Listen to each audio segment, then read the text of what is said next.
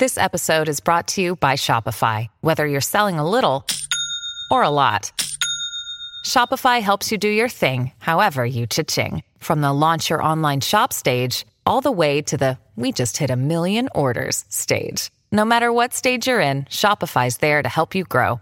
Sign up for a $1 per month trial period at shopify.com slash special offer, all lowercase. That's shopify.com slash special offer.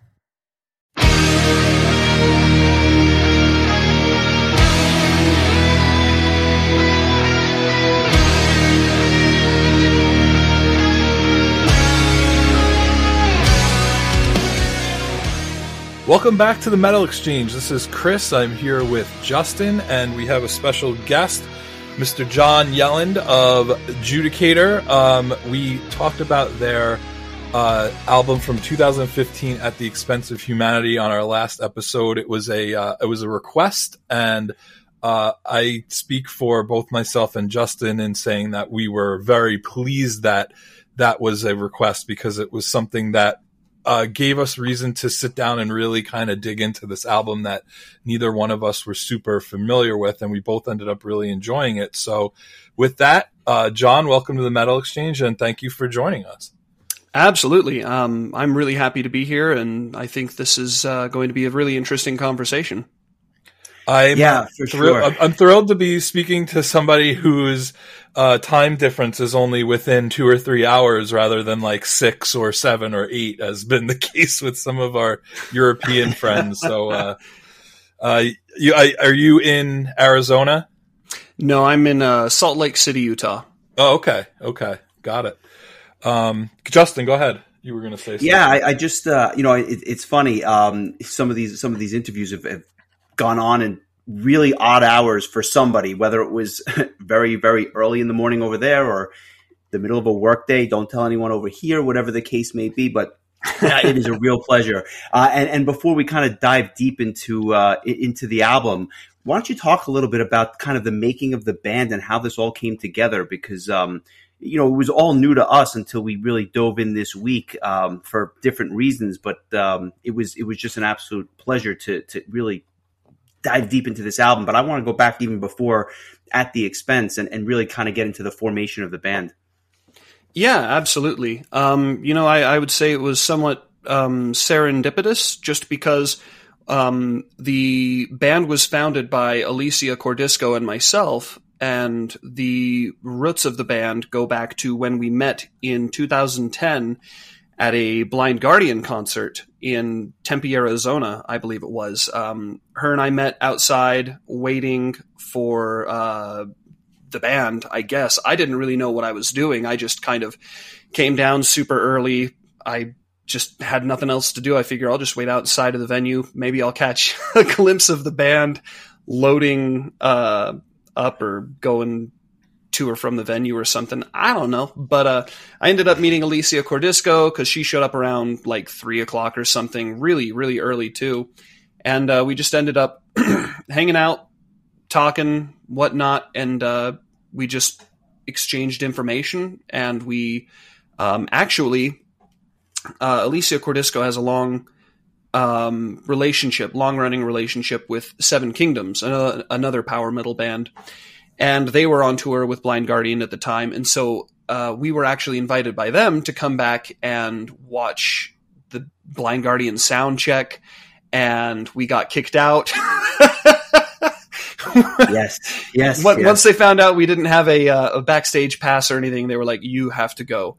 And I was like, "Bye, bye, Blind Guardian. Hopefully, I'll see you again someday."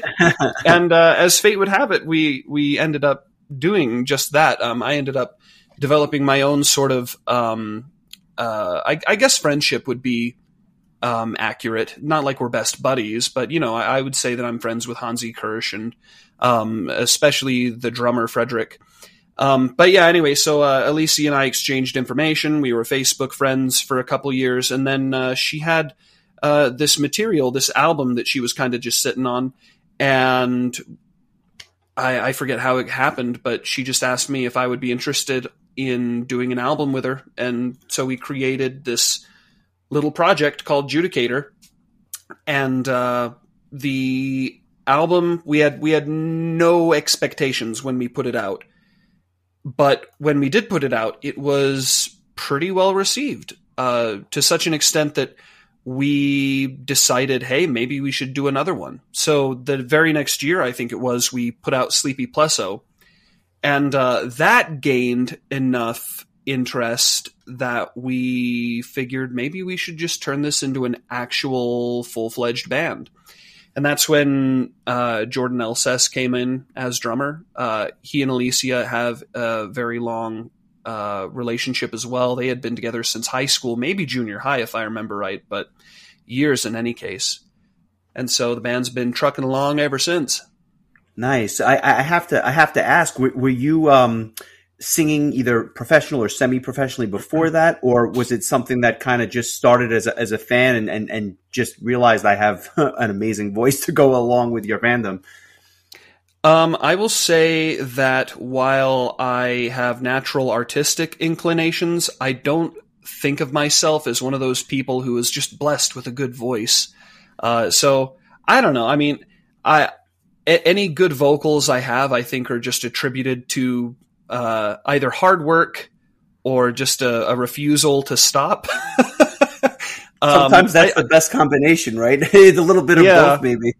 I mean, I know I'm not the most talented vocalist out there, but uh, I'll be damned if I'm not one of the ones who uh, I, am never going to stop. I just I, the, I've had a taste of what this is like to express yourself and explore yourself and the world through music. And so whether I'm doing it in a metal band or just any any artistic way, like I, I can't live without it. It's like an organ in my body. Sounds really pretentious I, and like artsy fartsy, but I've had stretches where I'm not doing anything creative or expressive, and it feels like like uh, it, it feels like my soul is becoming like flabby or something. Like I like I'm not exercising that muscle in the body. You know what I'm saying? I, I totally, I totally get it. Was this your first um, band per se, or did you have other projects before this? Yeah, I, I started in a little band called Shadowseer, and that was fine. There's some good stuff in there, you know, as good as an 18, 19 year old can produce with no experience in production or anything like that. So you can find those songs online. They're fine. Um, but then, then I went on to join uh, Dysphoria, and that is where I started getting my uh, footing a little bit better. Uh, I think you can tell I started growing as a vocalist more than I took on actual vocal instruction, and uh, yeah, then then I eventually started uh, Judicator with Alicia, and that project became my main band. Did you find that your vocal stylings, um, I, to me, I, my first thought is he sounds kind of like Hansi. Um, like was that something that you found that you sounded like or was that something that you tried to emulate? Was it a little bit of both? Um i don't because i don't want to say that it's like a copycat. It just sounds like it's a more of like a inspired by um how, how did that how did that voice kind of come to be like uh was it i sound like hansi or i want to sound like hansi uh, i'm kind of glad that uh, you're phrasing this the way that you are because that tells me that I have been successful in what I've been trying to do. I started out as essentially a Bruce Dickinson clone as I was learning how to sing. And then when I really started getting into being a singer uh, myself, like for a band, um, falling in love with Blind Guardian, I became a Hansi Kürsch clone. I wasn't doing a very good job at it, but I was trying. so, um, I, I, think you know it. It's the process that every musician goes through. Um, imitation is the highest form of flattery, they say, and so I started out doing a lot of imitating, and as I became better at my own craft, my own art um, I wanted to find my own voice. I wanted to not be a Bruce Dickinson or Hansi Kürsch clone. Now, I'll say there are things that Hansi Kürsch does and that Bruce Dickinson does, more so Hansi Kürsch, that are just tools in the tool belt, so to speak, that really resonate with me and that I just really like. Um, that sort of distorted kind of friction thing that Hansi Kürsch does with his voice. That's just something I really like to do. And uh, so, yeah, I mean, I think there's always going to be a comparison between Hansi Kürsch and I. Um, but I, I think it's helped by the fact that I like his voice and mine just don't sound similar. We we have different timbres, different tones. Uh, my voice is a little bit nasally or something, and his is more deep and baritone. Anyway, yeah. Yeah, it's interesting because I listened to somebody like Jens Carlsson, who obviously mm-hmm. was with Savage Circus or Persuader, and it's not that, right? It's not, I don't want to use the word clone, but there is a real similarity there. Whereas, uh, with you guys, with you two, it's more of, um, you can hear elements. Uh, it, certainly it resonates, especially in certain phrases and certain songs, but at the same time, it's not throughout the entire course of, you know, the album. So I, I want to draw that distinction because I think it's, I think it's apt. Yeah, for sure. Um, yeah, that that does my heart good too because I'm I'm a big fan of Savage Cir- Savage Circus and uh, Persuader. Um, but yeah, I definitely see what you're saying. yeah, yeah, for sure for sure. Um, beyond, guess, beyond the oh, go ahead, Justin. No, please go ahead. Oh, I was going to say beyond the the vocal style. Um, what were some of your like early um inspirations as far as uh, music goes just as far as like the the overall sound of of, of the music um i mean there's there's definitely a, um like we found that there were things that were akin to blind guardian or even demons and wizards at certain points but it's definitely not like again not like you're trying to be one of these bands it's just clear that they've inspired you but clearly there's other inspirations as well. Like who were some of those um, kind of growing up that that other bands that really just uh, were were big for you, big influences? Um, yeah, I, I so Alicia left the band in 2020. And so this new album that we have produced, which has not yet been released, is totally new territory. Um, mm. So I have up until this point had no involvement or very, very minute involvement in the actual music side of the band. Rather, I've been um, basically in control of the lyrics, uh, a heavy hand with the concept, and sometimes the track listing. Um, so, I mean, I, I, can answer the question, but it doesn't really pertain to Judicator in terms of the music. Um, as far as bands and artists who have really shaped me over the years, I would say um, definitely Iron Maiden, definitely Blind Guardian, Gamma Ray, Helloween. um, but also one of the bigger ones has been David Bowie. Um, his more experimental work with like uh, the album called Outside um, is like, I mean, that album alone is my favorite. it's mm. it's like my favorite David Bowie album. It's one of my favorite albums. Period um, and what really resonated with me in that album, it was the first album that I had heard that was like that. And uh, it really opened up my mind to avant garde attitude and avant garde music.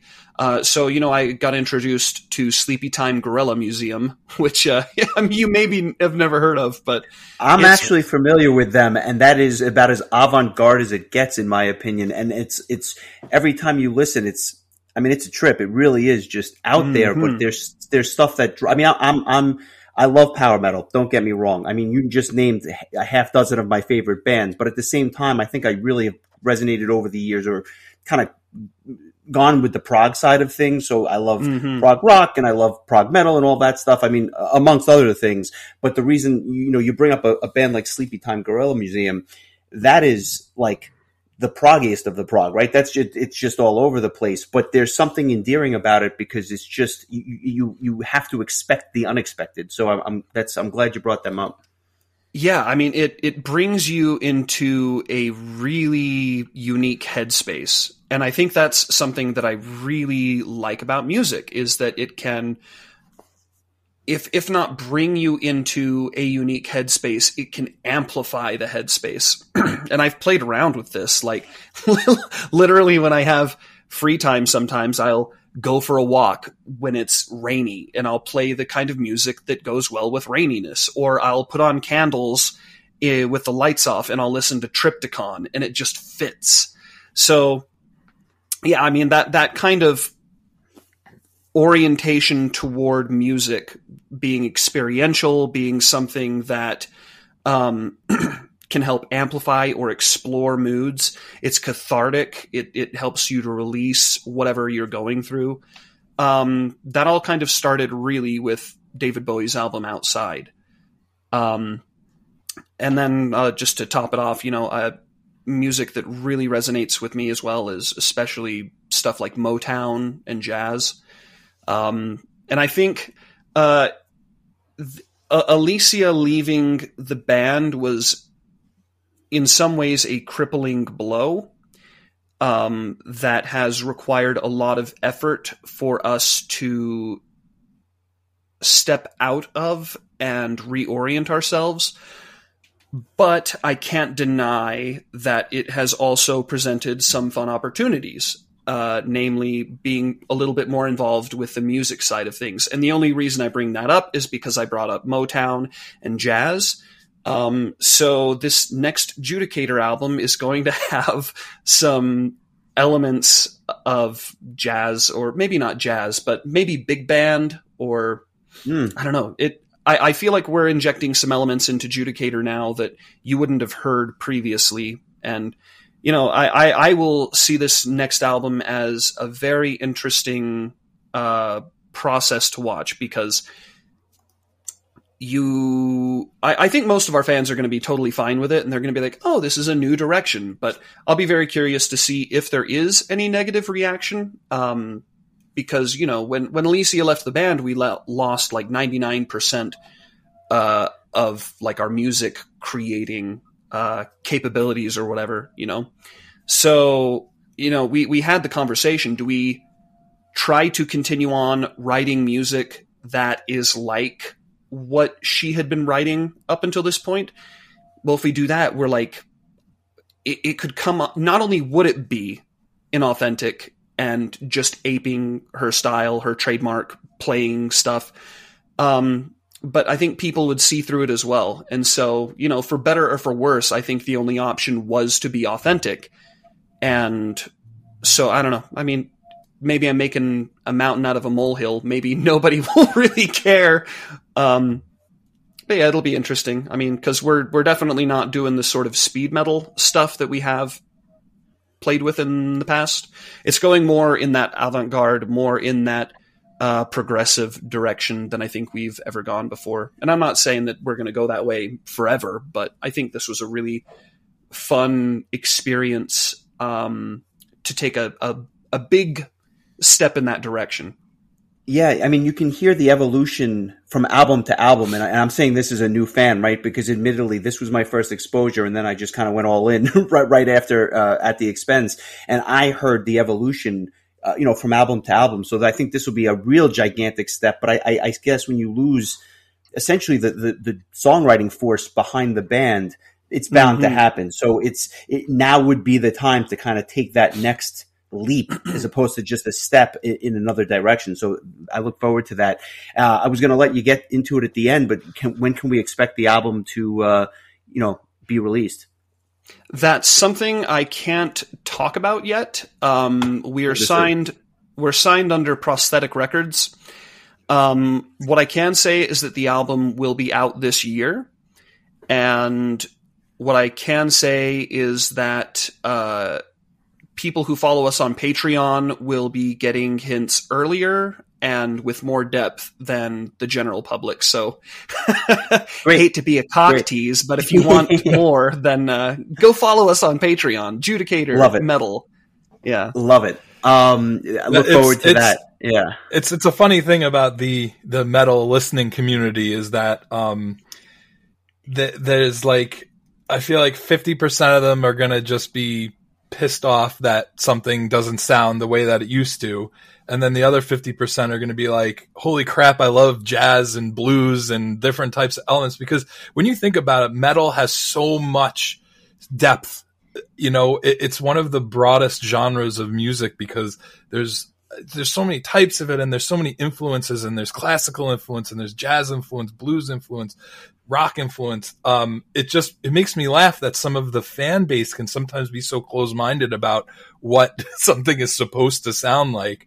Um, I'm the type of person who I look forward to something having a different flavor. I mean, hell, one of my favorite albums of all time is Chameleon by Helloween. So, um, doing something different is not necessarily a, a, bad thing by any stretch. And you know, Helloween's done just fine since uh, since Pink Bubbles Go Ape and Chameleon came. So, um, you know, I say uh, all the power to you. So that's exciting. But uh, uh getting back to the the album at, at hand, um, you know, unfortunately, what we came to learn in reviewing this album is that conceptually it has a lot to do with the, the death of your brother. And and um, to that we you know we send out our sincerest uh, you know regards and um, uh, you know sorry so sorry for your loss. But what came from that is something that I think is really um, uh, really like artistically beautiful. Um, so as much as you feel comfortable talking about um, you know kind of what happened and how it inspired you lyrically and musically um, and how like the, the, the thematic elements of this album came together through that you know through that tragedy. Yeah um, i'm not uh, shy about talking about it. Um, you know this this happened when i was 18 and we wrote this album when i was 24 or 23 um yeah, so I mean, we didn't really have a strong idea of what we were all about, Judicator, at the time. We had produced uh, King of Rome and Sleepy Plessow, but I think it was just kind of following the natural progression that these two albums happened to be historical concept albums. So as we moved into At the Expense of Humanity, or what would become that album, uh, there were no sort of expectations that we produce mostly historical albums. So I was like, man, I don't want to be pegged as a historical band necessarily. So I started coming up with this original story, and it was kind of like the Hellraiser movies, mm. Be- because the the music that Alicia had produced it produced the the music that Alicia had produced for this. Uh, album was so melancholic and moody. And so, you know, my mind first went to this set of ideas, and it, like I said, felt kind of like Hellraiser. Um, but as time went on and as I developed that story, and I did develop, like I had song titles, I had started on lyrics, but it just didn't feel right. It just didn't feel uh I don't know. It it just didn't feel right. So I don't know how I got the idea. I mean, when I go to write lyrics, you know, talking about headspace and being in the right mood or whatever, I have to uh, separate myself for like at least an hour at a time if I'm going to work on lyrics. So I'll uh, whether it's lock myself in a room or go for a drive and do it on my laptop. This time I was doing it at the library.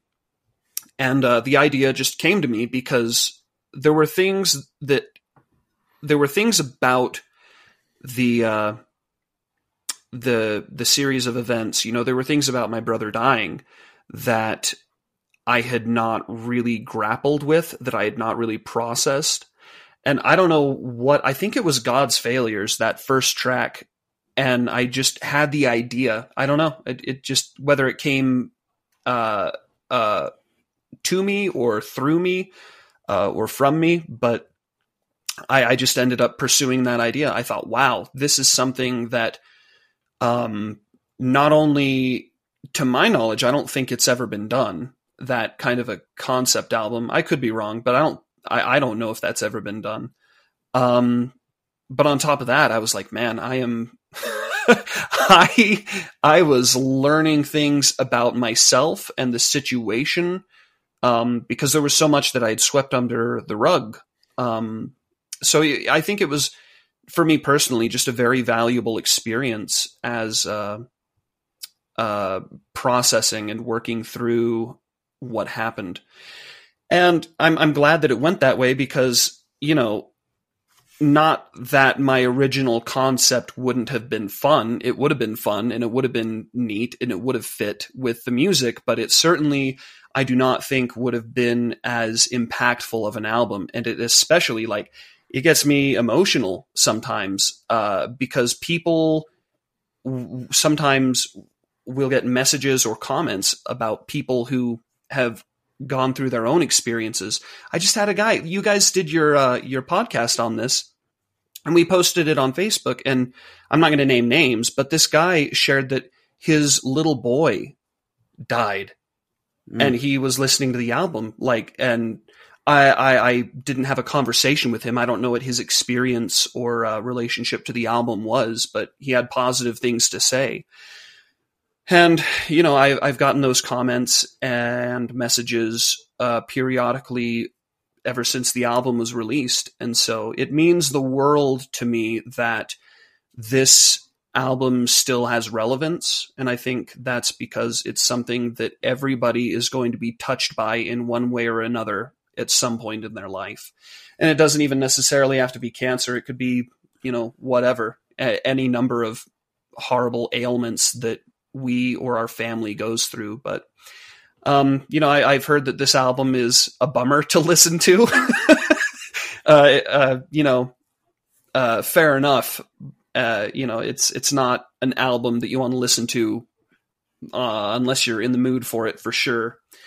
Um, but you know, it has its place, and like I was saying earlier, you know, you put on the candles and you listen to Triptykon, or you go listen to uh, you know Depeche Mode when it's raining.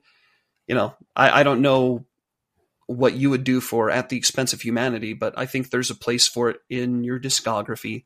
Um, yeah, you know, you're you're so right, and people actually reached out to us with the same um, I guess emotion behind the album and the lyrics because uh, we, when we were you know once once I had listened to the album a number of times that's when I started doing you know my research and kind of learning a mm-hmm. little bit about the band and and, and what was going on at the time so obviously I, I wasn't prepared I guess with the first listen or two until I really kind of dove deep into it but the, I mean, even the comments on your your uh, your Bandcamp page. I mean, it, it it's it's clear that this just resonated with people at a level that was unlike anything that you had done before, and quite frankly, unlike many bands ever achieved. Because it was just it, it was operating at a whole different level, uh, you know, as compared to most. Because not that there isn't thought put into lyrics. I'm not saying that at all. But what I am saying is that this is particularly uh, thoughtful and something that resonates with everyone at some point in their lives. Yeah, and I don't know. I mean, I put I, I, don't want to put myself on a pedestal. I'm proud of what I do. I put a lot of work into what I do, so don't take any of this as like I'm high and mighty or anything, but I've put a lot more effort into my lyrics than what a lot of other vocalists do, I think. Um, and I have been a big fan of a lot of bands that have lyrics that are really, you know, really, you know, I, I, don't know how much thought went into them. Yeah. the, yeah. the one example that I'll bring up just because it was something that I noticed was like, man, I love the band Gravedigger, but I, there was a time where I was listening to them and I'm like, I don't know, you know, I, I don't yeah, want to say we, negative things, but yeah, so I'm like, listen, I get it. We've we've all been there where there's. I mean, the music can be fantastic, can enjoy can enjoy the songs, but you stop and you kind of pause and you realize that there's not a lot of depth behind the the spoken parts or the or the or the parts that are being you know sung o- over the music. And to me, and I, I, speak for myself, it actually takes me out of certain albums. Uh, even albums that I may have loved 10 or 15 years ago, just because I I just cannot relate to, to some of the concepts or, or lack thereof in certain cases that, that that's going on. Um, so to me, the, the better albums or, or the best albums are the ones where you, it's that perfect marriage between the concepts, the lyrical concepts or the lyrical, uh, themes combined with obviously that music, which is either melodic or catchy or serves whatever purpose it's trying to, to come across to the listener. Yeah. And I, uh, uh, on the other end of things, it's like with our album "Let There Be Nothing." That album's approach, well, so The Last Emperor was an album where it was like, let's keep it fast and brisk and fun, and you know, it talks about some heavy stuff in that album, but uh, the approach is more like hell yeah, you know, right? Um, right. and so with "Let There Be Nothing," we wanted to take the approach where it's like, let's just sit back and wherever the song goes, it goes. And so there's longer songs. Um, and what I wanted to do with that album is because there were eight tracks, I wanted to fit the album into an eight act story structure. Um, which is another thing that I don't think anybody has ever done. yeah, the, yeah. the eight act story structure for film, that is. Um, but so that being said, it's like, okay, I wanted to put the movie of Belisarius to music. And how do you do that with like an A, B, A, B, like repeating uh, verses or pre choruses? Like if you have a standard song, you have a verse one, pre chorus, verse two, pre chorus, chorus, bridge, and then chorus and maybe an outro. So you have Right. verse one, verse two, pre chorus, chorus, and maybe the bridge, and everything else repeats. So you can't communicate a lot of information with that. Um, so, you know, Let There Be Nothing really goes all in with not a lot of repetition vo- uh, lyrically. Um, and that's been criticized uh, a little bit, you know, and fair enough. It's, it's, uh, again, Let There Be Nothing is, is a, a very particular kind of album. It's not for everybody. But th- so that being said, all of this being said is, uh, there's a time for Let There Be Nothing. There's a time for At the Expense of Humanity. There's a time for butt rock. There's a time for the hokey pokey. You, yeah, know, you can't you can't eat at Ruth's Chris Steakhouse every night. You know, you sometimes you got to have meatloaf and mashed potatoes or a cheeseburger. There's Right. nothing against any of that. It's just um, you can't be super high minded all the time. You know, so I, I realize there's a, a place for everything, and in our case, that tends to be on an album per album basis as opposed to a song by song basis. that's one of the things we actually often talk about on the show. It's it's you know, at least with me especially, I cannot listen to the same genre, never mind the same artist, but I can't listen to the same genre more than one or two albums in a row because I just lose focus and I'm not into it like I otherwise would be.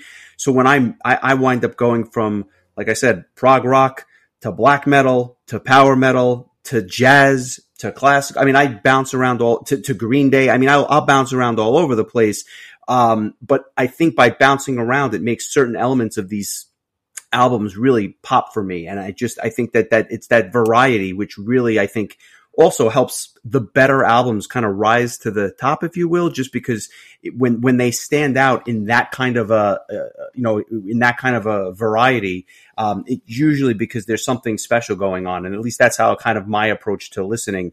Uh, but I, I wanted to ask specifically when it came to At the Expense, and perhaps just in general with your songwriting, uh, or I should say your lyrics, when you have a piece of music and you're writing lyrics, obviously that go along with a, a certain uh, composition, what I one of the one of the things that I found to be exceptional uh, on this album was your ability to kind of use your voice as another instrument. It wasn't just there, but it was almost like your voice as an instrument, or at least that's how I heard it. Did you write the lyrics kind of with your voice in mind as an instrument? Because some of your phrasing, uh, cannibalistic mind comes to the forefront, and that song really popped for me just because of your phrasing during those choruses I loved it. And the reason I asked the question is I, I just wanted to know, is that something that, I mean, I know that you didn't write the music per se, but you, I, I would think that you had some influence there just in terms of the recording process because, um, I, I can't imagine that that was written for you. I feel like you had to inject your own tweaks to, to, to the music that was presented, I guess is my point. Yeah, um, I mean, you bring up cannibalistic mind. I think of that. You're fading away. yeah, yeah, yeah. It's. I mean, th- there's and, and and stuff like that that permeates the entire album. But to me, it's just so um, I, I, I, remarkable, or I guess is, is is a word I would use, or another word that I would use is just so noteworthy that like Mm. there's your thumbprint is clearly on this and i just wanted to know if it, it, was something that like was a conscious decision or if you were just presented with this you know masterpiece then you just kind of had to stamp your you know stamp your your two cents on Not to be uh, fancy pants or pretentious or anything, but I don't like there. It was lightning in a bottle.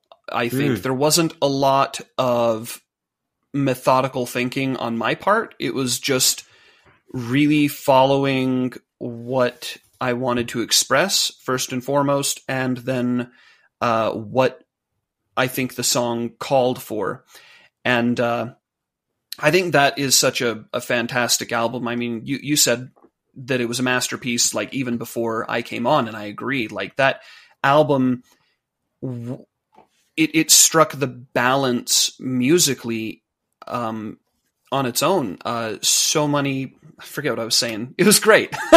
yeah um, but yeah, I mean, I, I love using my voice as an instrument or in unorthodox ways. I mean, that uh, harsh vocal section that I made fun of in uh, Cannibalistic Mind, I was starting to get into Protest the Hero. And I was Mm. like, how do you do that? I think it's called a fry scream. And uh, I've played around with it. I haven't mastered it. I'm hoping to. Uh, I just need to dedicate the time and effort. But I, I, I was trying my hand at doing something like that. And so good uh, good on him, Carlos Alvarez, our engineer for that album. He managed to make what I produced sound good. It's, it's sonically, it, it sounds fantastic. Do you have Mhm. any favorite tracks that kind of resonate with you, or or tracks that you look back are like kind of your favorites as, as you you know? go- I mean, we're not going back that far, but you've obviously you have a third album that's coming out since then. You know, this year. But what tracks just jump out at you at this point that you say, "Wow, we we really kind of hit it out of the park with this one"?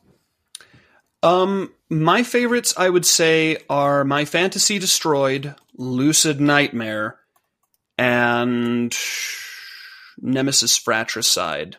Mm. My Fantasy Destroyed, just because that was the first time that I was presented with music that I didn't have an easy answer to in terms of like, what the hell am I going to do with this? That, uh, that verse, I'm like, I had to work on that. A lot of the times when it's like da da da da da da beep bop bo da da, it's like okay, you can be like, hey man, you go beep bop bo and it's like, it's it's it comes to you fairly easy because it's a fairly straightforward riff, but I don't know that that verse, those verses in my fantasy destroyed were challenging, and I'm very happy with how it came out. It's very unorthodox. Like I when I think of the song, I'm like, how does the chorus go again? Oh yeah, yeah, yeah. But I immediately think of the verses and the beep ba boo hit a beep booty boo boo boo. Um, it's definitely an unorthodox song. Uh, Lucid Nightmare, I'm just incredibly happy with because this is one that had a lot of thought put into it musically, but also lyrically and uh, with the vocal arrangements. Uh, working with Paul Black, who I don't know what he's doing these days. He's not on Facebook anymore, but he was in a black metal band called Turned to Stone. So uh, look that up if you're really curious and you enjoy his work on At the Expense of Humanity. But uh, you know that like why do buddly do ah do duddly do like that was so much fun to arrange and to see come together. And uh, Nemesis Fratricide, I just loved how this is the first time I think that we consciously integrated a uh, a callback, like a self conscious wink and a nod. Um, with that last part where it's like, pass the light, remember the fallen. Oh no, that's how long can you live forever? We do two nods, but this this allusion mm. to King of Rome, uh, Nemesis Fratricide also has that vicious r- main riff that I love. Yes, yeah, that great answer, and uh, I hope that as you guys you know kind of get on the road again, that you'll keep some of this stuff in the set list because I know that uh, people are kind of clamoring to, to hear some of this stuff live, myself included. So uh, we look forward to that. Um, as as we kind of I guess look ahead, uh, what else can we, you know, expect from, you know, your work and, and obviously the band itself? Um, what does the future hold? Um, we have finished this new album that is going to come out sometime this year. Um, and we're exceptionally happy with that. Um, I have not ever been so involved with the production of an album. So if anything, I'm just really happy that it came out so good, despite how incredibly difficult it was.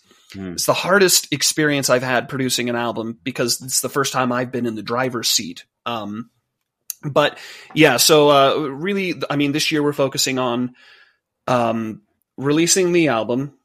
We want to produce a couple of music videos for the album here in a month or two. Um, we put a lot of effort into our Patreon, and we're going to continue putting effort into our Patreon. Um, so, you know, shameless plug, definitely check us out. Look us up on Patreon uh, if you have to, patreon.com slash judicator metal.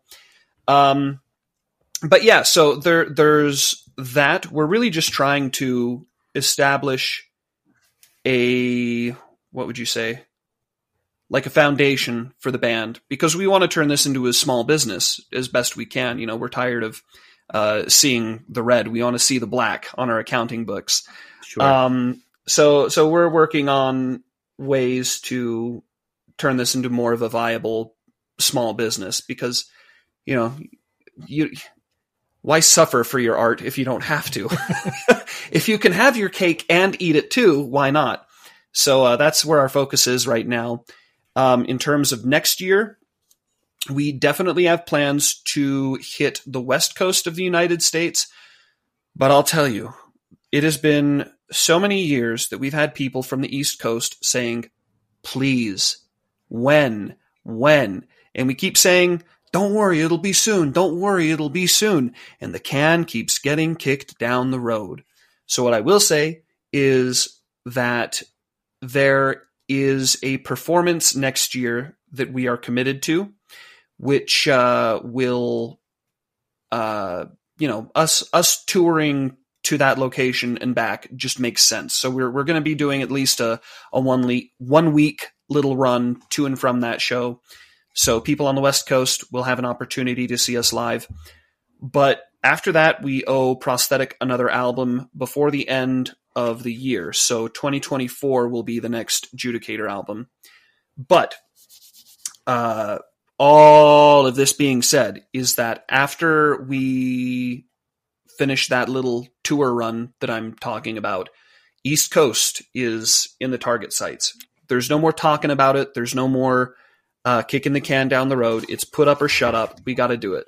So I'll, I'll just say that the East Coast is high on our list. If I'm being conservative, and conservative is generally where things end up falling, uh, I would say 2024. Um, so uh, uh, I, I would say spam and petition metal festivals on the East Coast or at least in the Midwest to get Judicator. Because if we have a festival offer or something like that, hey, you've got our attention, okay? And like like, you know, it doesn't make sense for us to just go out and play one festival show, you know. We're we're going to lose our ass on that one. Right. So, if we're going to do a festival, it makes more sense to tour out and then tour back. So, uh, if you want to get us there sooner, just be our minions and, and push push the band. Spam, bug, bug, bug, bug. it, it, goes uh, it goes a long way. Uh, we we uh, selfishly look forward to uh, to that you know East Coast run just because getting out to the West Coast a little difficult for us, but we can you know we'll we'll we'll see where the dates fall. But um, it's been an absolute pleasure. I know that this um, you know I, I'm sure talking about this particular album because of the circumstances surrounding you know the the inspiration and everything has got to be difficult. But we, we we appreciate you opening up and and kind of letting us you know letting our listeners in on a little bit of what was going on behind the scenes. Yeah, I'm really happy that you asked me. Um, I'm very happy to have done it. And like I said, you know, this is a special album, and I just hope that people can continue to resonate with it and get something out of it for years to come. Yeah, in closing, I just would like to say that um, this is one of those albums that I think um, kind of, you know, this is going to be our, this interview is going to be our 88th episode that we've done. And some of the albums that we've discussed are really heady. Like, you know, we think of The Edge by Eternity X, um, Operation Mindcrime. Uh, you know, there's just these um, really deep, you know, wh- whether it's just a really great story or it's like, you know, The Edge is just a lot of like really heady type stuff. And so, so is this uh, album at the expense of, of humanity. And I think that, um, those albums I think give us the most to talk about because especially for us, we're not musicians and we've never pretended to be. Um, so for us to talk about, um, like, you know, musical terminology and things like that, it's not really our forte, even though I used the musical terminology just now, um, by saying forte. Please ignore that. Um, I, you know, sometimes that just things that are going to resonate more with us are probably going to be lyrical or thematic just because that's something that we can wrap our heads around a little bit more than how somebody, you know, can make an arpeggio happen on their guitar or, or make a drum fill happen or whatever. So, I mean, uh, that's why I'm glad that this album was brought to, to our attention because I think that it, instead of just saying like, Hey, you know, the guitars were good and the drums were good and the vocals were good, we have more to talk about. Um, you know, with a with a deeper meaning and and you know, an especially personal one in this case. So, um, I, for one, and I think Justin would echo this, uh, we're going to be paying close attention to what uh, Judicator has done in the past that we haven't listened to yet, and uh, what they'll be doing in, in the future. And um, I'm I, am excited to hear this this new uh, this next evolution of the of the band. So um, yeah, I, I would say. Well, first off, thank you so much for how thoughtful and uh, you know attentive or whatever like the the attention and thought that you've put into uh, everything you know I, I appreciate it. This is a really pleasant kind of conversation. This is like the kind of conversation that i think is ideal for talking about this album. But i would say that the the next album that we are going to be releasing this year is closest in theme and in musical style to at the expense of humanity and there might just be a few connections conceptually.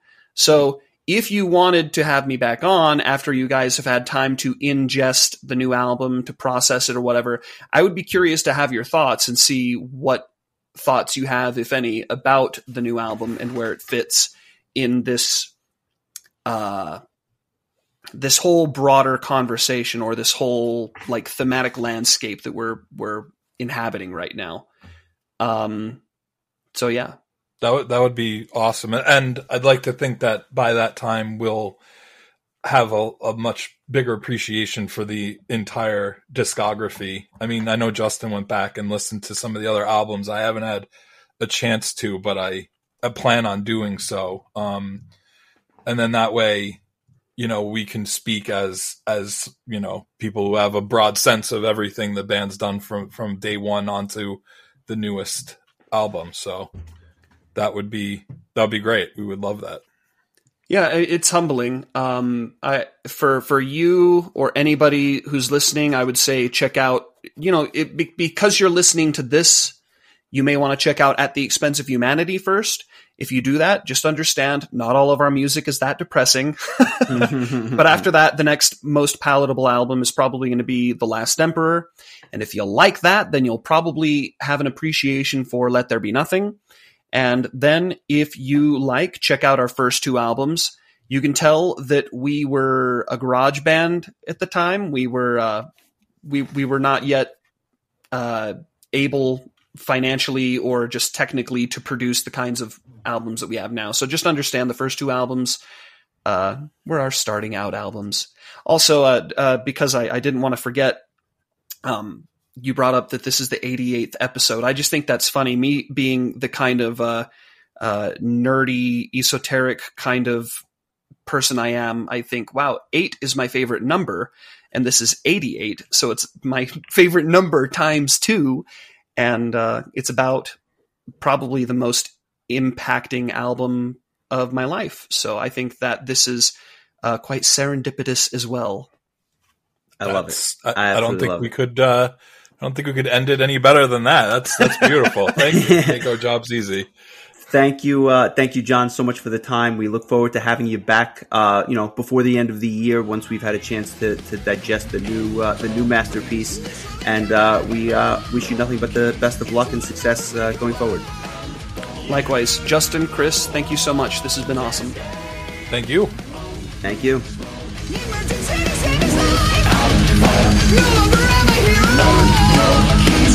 you